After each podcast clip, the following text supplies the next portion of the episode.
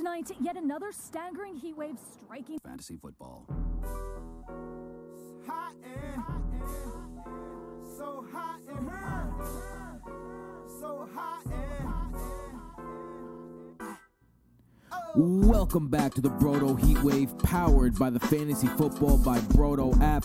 32 teams in 32 days, brought to you by the Brodo team Mike Petrop, Jason Petrop, Tim Petrop, and Santiago Casanova. Welcome back to the Summer Heat Wave, powered by the Fantasy Football by Brodo app. 32 teams in 32 days, doing it Brodo style and discussing every single fantasy relevant player up until the start of the season. Today, we stay in the AFC West and we look at the Las Vegas.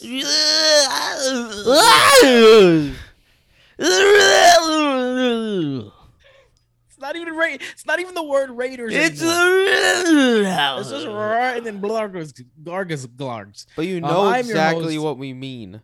I am your host, Tim Petropolis, with my brothers and the most annoying people on the earth, Jason and Mike Petropolis, and of course, the man himself, uh, Santiago Casanova. Before we get started, we want to remind you to download the Fantasy Football by Brodo app, the only app that has every single tool you need to draft a winning team and keep a winning team during the season. And it's absolutely free, but only for a limited time. On the app, you get fantasy player cards, which is basically a fantasy player profile, but a really cool way with looks like a card. You have to check it out, and it's free. Uh, the Who to Draft tool, player comps, podcast, consistency charts, game logs, coaching tendencies, articles, rankings, waivers, advanced statistics, including exclusive statistics like true throw value, true target value, true performance value, rushing yards over expected, and points per opportunity, excluding touchdowns. It is free for a limited time. And that is thanks to our patrons over at patreon.com slash broto fantasy. They are the ones funding this operation. And if you want to be part of it, if you want to help us expand, we would really appreciate it. Please join now to support the show and the app. But most importantly, do it to join the community on our Discord, to play in the leagues with the Broto Bros, to get an extra podcast per week, the Waiver Podcast, private team consultations, free giveaways, and so much more. Check us out, patreon.com slash Broto Fantasy. And as always, the Broto Hub, brotofantasy.com is where you can find all things Broto. So let's get to the Raiders. He Uh, the did Raiders. it. Woo! Las Vegas, baby. The Raiders. Bro. One of the most- surprising things, you know, when you like, although this year was a little different, I didn't really have an opportunity to like forget completely about football. But sometimes you're like, you go through some time, and you know, the football season, it's it's it's low key, so you forget some things. When I saw that the Raiders were tenth in the league in offense this year, the fourth year under Jon Gruden and Greg Olson, the, the, the same team, they're bringing them back. It it it shocked me. It took me it took me by surprise. And when I mentioned that before we started this, and by the way, they ran the ball. Um, they I'm sorry, they passed the ball 54.5 percent of the time uh, last year. So right standard, right in the middle of the league. Uh, Cass said something. He said right off the bat, they're a regression candidate. Cass, why do you think that? Because I think that this like the stench of just being a Raider um, makes you makes me think that right off the bat, and also their offensive line. What are the, what is your reasoning? Uh, I mean, one of the flukiest parts of football is uh, touchdowns. That's just a fact. So, total points year to year are not the best metric to keep. And when you say they were 10th in points, but you can clearly see with your eyes that we're not the 10th best team in the league, that means that they outperformed what they should have. So, if we look at some power rankings or over under totals for wins, people in Vegas have them ranked like 20th with seven wins. So that means that their offense is more likely to score the 20th, give or take points. So the fact that they had 10 points means that their weapons were probably overvalued last year. All right. Let's get to those weapons because one of the this this this team screams overvalued to me. Um, I don't know which one of us was assigned running backs. I'm going to look at that right now on our spreadsheet. Oh, there it is. Um, but I'm going to have a lot to say. About Way to give away our as well, secret. uh, Jason. Um, but uh, that was a secret. I mean, it's kind of this is how we have It's a everything. joke, dude. Obviously, we need Oh. some type of organization. we are organized here, yo. But I'm not wearing a shirt. Never forget. Um, listen, Let's start with the quarterback though, because like we say, this all starts with quarterback. Derek Carr. He kind of had a decent year last year. Jon Gruden, who was supposed to be this quarterback whisperer, whispered sweet nothings into Derek Carr's ear, and he got a good season at Derek Carr despite weapons that you wouldn't consider top notch. Now all of the weapons kind of turn over. They're handing the keys to their young guys. They have three starters on their offensive line, two guys who were absolute stars in this league, by the way, particularly the center, center Rodney Hudson, absolute star. They're losing them. So you have a team that seemed like they were kind of on the rise last year in the Raiders. Then their window, which may have been oh, open, shut completely closed. Now they're kind of like on the decline in terms of talent, it looks like. What does this mean for Derek Carr? Or are these young weapons going to help him? What do you think? Look, Derek Carr has been low key efficient over these last couple seasons. He was 13th in true, true throw value uh, and 12th in true throw value the last couple years. But like you said, Tim, they were 10th in offense last season. Do we see that repeating? This offense is just not explosive enough, and Carr doesn't have enough of a rushing ability. Like he's no Lamar Jackson. He's not even a Ryan Tannehill with his legs, right? He does not have the ability to ascend to a top tier QB ranking. He ended 14th in pass attempts each of the last two years. It's a middle of the pack passing team under Jon Gruden. He was a 14th overall QB in scoring last season, and you see that, you're like, oh, okay. He was right on the fence there, but he was 20th in points per game. The same coaching staff this year, largely the same offense, the only additions being Kenyon Drake and John Brown. He is a fine QB2 in Superflex leagues or in 2 QB leagues. He had six QB1 performances last season, so there is some streaming appeal in the right matchups. There is just no overall ceiling for this guy, and he also had several games where if you started him, you were just scratching your head and you were very pissed about it. That's just how this offense operates. There's going to be games where Josh Jacobs rushes in a couple touchdowns and Derek Carr is going to end with 270 passing yards, and it's going to be a nice game for him and his stats, but it's going to be terrible for fantasy. And it's just that's how that offense operates. And literally, I don't see a single way possible where Derek Carr ascends into like a top 10 fantasy option. I just don't one of the it. ways, one of the ways it would be possible is if his wide receivers end up working out, right? Uh, last year's stacked wide receiver class that produced Justin Jefferson, CeeDee Lamb, Jerry Jeudy, who looks like he's ready to break out, and a few more guys. Also, the first pick in that draft was Henry Ruggs. Not exactly the rookie year they were looking for, but now he takes the reins as what looks like to be the number one receiver. Bryan Edwards, who was everyone's favorite guy around this time last year, like, oh, oh, look for Bryan Edwards, look for Bryan Edwards. He projects to be a starter, and in camp, he's been playing over John Brown, who is a pretty good receiver in his own right.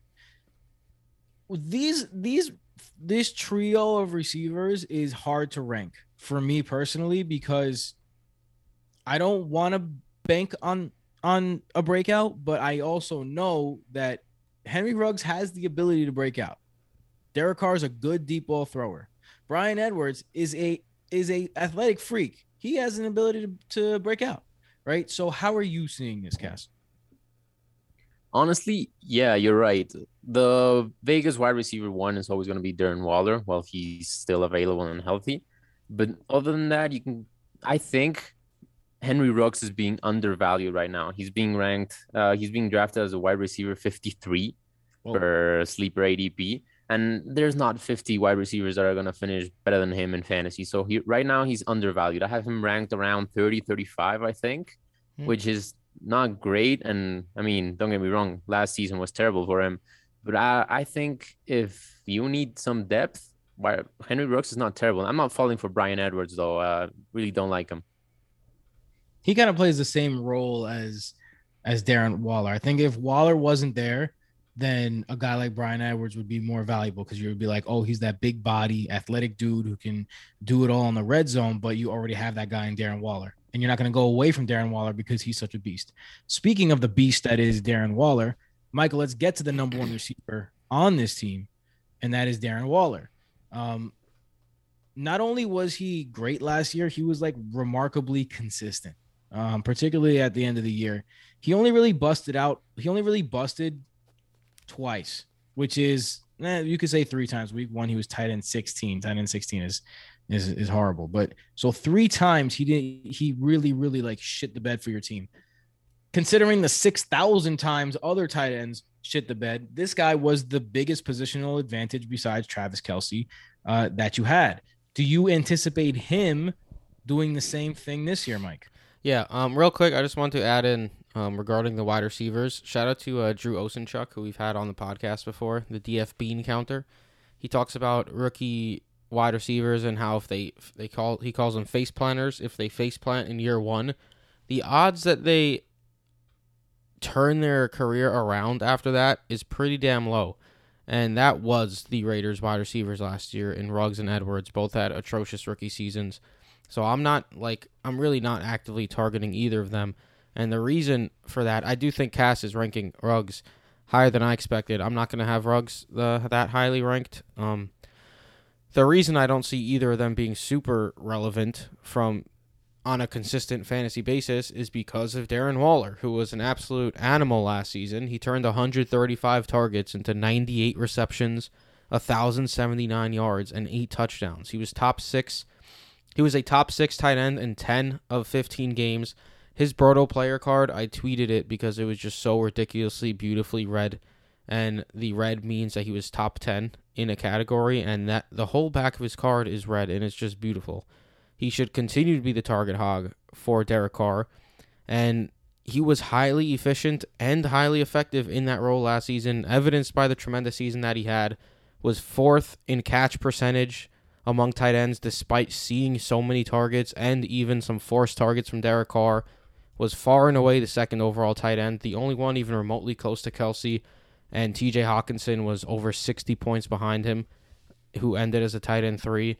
I think Darren Waller is a great second round pick. Um, there were some concerns about an injury that's going on and that he's not practicing. Turns out it's just a small ankle thing that the Raiders are saying, and he's working out on the side, and he should be perfectly fine to go uh, once the season comes around. So I'm not too worried about that. It does scare me a little bit, just because, like I said in the previous pod, the previous Heatwave pod about the Chiefs, when we were talking about D'Andre Swift and the uh, I was saying it's it's more difficult drafting an injured player. It would be nice to see Waller get on the field um, during the next preseason game or to just start running some routes during practice to see that he's actually ready to go. But either way, I think he's a tremendous second round pick because him and Kelce just give you such a great advantage at the tight end position. And I do not see that changing this year after that breakout tremendous performance from Waller last year. All right, now that we've gone with the good, I'm gonna go with the bad. I don't know if I'm a scorned lover. Tim's favorite guy, baby. See, I don't because last year I was I was tooting the Josh Jacobs horn, and that's because if you look at his rookie tape, toot, toot. the dude was this explosive. He would break the first tackle and then he'd burst, and I was like, wow, this guy really has the opportunity to be really really good. And then he really shit the bed last year, and everyone's looking at him like, yeah, he finished what uh, running back eight. I, I, you know, kind of my brand has been shitting on Josh Jacobs at certain points this this summer. That's how much he hurt me last year. But you know, I, have been I've been telling people like that it that doesn't matter. Okay, I, I rode the Josh Jacobs train last year. It was either two touchdown games or you were disappointed. And for a guy who led the league in red zone touches, he was extremely inefficient. Jason, I'm sorry. I know you, you you're supposed to be talking about Jacobs, but I'm gonna go for one second. His TDs were his saving grace. He had 12 of them. But as you guys know, TDs are the hardest factor to predict year over year in fantasy po- football. If you remove the TDs from their equation, which is on the app, one of the Brodo exclusive stats made by Casanova himself, Jacobs had 0.448 op, uh, points per opportunity, excluding touchdowns. Yuck. That was 67th in the league of 78 people ranked. That's really bad. While he produced negative 1.6 fantasy points over expected, that ranked him 114th. You want to go to just regular stats? 3.6 yards per carry was 82nd in the NFL. He only had four big plays total. That's catching the ball and running the ball. Four big plays. That's 20 yards or more total on the entire season. Four. That's tied for 36 in the NFL with his teammate, Devontae Booker. Tied for 36 in the NFL. Devontae Booker also had four. Except Devontae Booker had about one third of the opportunities that Josh Jacobs had. In fact, in the 296 times Josh Jacobs touched the ball last season, he recorded exactly zero plays over 30 yards. Zero. Zero plays over 30 yards. And now they bring in a back and they pay him the exact same money they're paying Josh Jacobs. A back that, by the way, was fifth in the NFL in red zone touches last year. And Jacobs was the most inefficient running back to finish with the most touches in in the red zone since 2017. Wildly inefficient in the red zone. They Didn't turn them into touchdowns. So they brought in a guy who was fifth in red zone touches. They brought he can't catch the ball. Josh Jacobs did nothing with his pass catching work. They brought in a guy who could do pass catching in Kenyon Drake, and they paid him the exact same money. There is no reason to believe that this is not going to be a split backfield 1000%. There is no reason to believe that this is not a 50 50 split, and there's no reason to assume that Kenyon Drake is going to be the third down back slash pass catcher, and that Josh Jacobs is going to be some sort of two down back. There is no reason to assume that. Those assumptions are being made by people who did not pay attention to what Kenyon Drake was last year. Kenyon Drake was a two was a first and second down back last year. He was a red zone back last year. You don't bring back a guy who does that on a team where your running back struggles to not use him in that manner. It's one of the one of the more irresponsible things that people are doing right now in fantasy circles is assuming that Josh Jacobs is going to be the RB one to Kenyon Drake's RB two. It's not. It's not an assumption that is smart. It's just. It's. It's not. There's no reason to believe that it won't be a 50-50 split down the middle. Jason, what do you think? Fuck you mean? What do I think? What do you think? I I agree. I what am- what am I gonna add to that? You took every stat in the book. You basically just went through the Brodo app and said everything you could. Job well I wrote- done. I wrote an article on it, man. Job It's well not- done. I'm a little salty because you didn't just say, "Hey, Jason, I'll do Raiders running backs. Don't worry." But uh, you know, it's okay. I mean, look, do I mean I'm really low on Josh Jacobs. I think that there's an oppor- there's an opportunity that Kenyon Drake outscores him. Now that is I have them very close to my rankings. I am way low on on expert cons- consensus. Are, are is there any of you guys that do see a world where Josh Jacobs is a fantasy usable player, especially because he's going in like the fourth oh, round? fantasy usable is a different story than bad pick at ADP. Yeah. This is still a team. I mean, this is still a guy who had 12 touchdowns last year. Still a team that's going to use their running backs. I honestly think that we see Darren Darren Waller's going to be the number one off option on that offense. But this isn't a team with a lot of killers around Darren Waller. I wouldn't be surprised if Josh Jacobs and Kenyon Drake are options two and three in that offense. And I don't just mean through the air, just in general. Like Darren Waller is going to be the main cog. Josh Jacobs is going to have most of the rushes, and then Kenyon Drake's to have rushes and p- catches. Like I honestly could see an offense where I run through all three of them. Josh Jacobs doesn't have the upside that he used to. I mean, typically you hear 23-year-old running back ends top 12. The next year he's not going 17th off the board.